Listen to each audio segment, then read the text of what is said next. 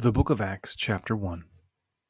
In the first book, O Theophilus, I have dealt with all that Jesus began to do and teach until the day when he was taken up, after he had given commandment through the Holy Spirit to the apostles whom he had chosen. To them he presented himself alive after his passion by many proofs, appearing to them during forty days and speaking of the kingdom of God.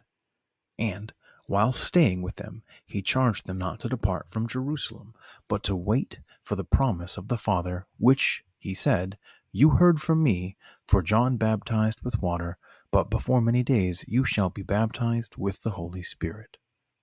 So, when they had come together, they asked him, Lord, will you at this time restore the kingdom to Israel? And he said to them, It is not for you to know the times or seasons which the Father has fixed by his own authority, but you shall receive power when the Holy Spirit comes upon you, and you shall be my witnesses in Jerusalem, and in all of Judea, and Samaria, and to the ends of the earth.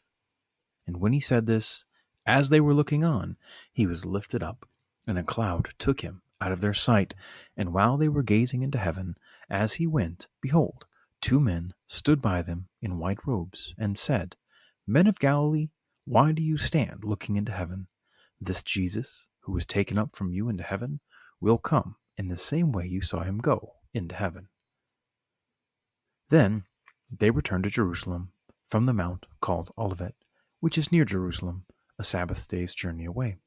And when they had entered, they went up to the upper room where they were staying, Peter and John and James and Andrew, Philip and Thomas, Bartholomew and Matthew, James the son of Alphaeus, and Simon the Zealot, and Judas the son of James. All of these, with one accord, devoted themselves to prayer, together with the women, and Mary, the mother of Jesus, and with his brothers.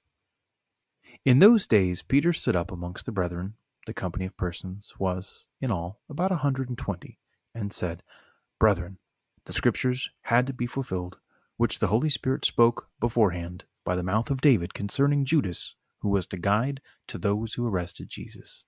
For he was numbered among us, and was allotted his share in this ministry. Now this man bought a field out of the reward of his wickedness, and, falling headlong, he burst open in the middle, and all of his bowels gushed out. And it became known to all of the inhabitants of Jerusalem, so that the field was called in their language Akeldama, that is, field of blood. For it is written in the book of Psalms, Let his habitation become desolate, and let there be no one to live in it, and his office let another take. So one of the men who accompanied us during that time that the Lord Jesus went in and out among us, beginning from the baptism of John until the day he was taken up from us, one of these men must become with us a witness to his resurrection. And they put forward two, Joseph, called Barsabbas, who was surnamed Justus, and Matthias.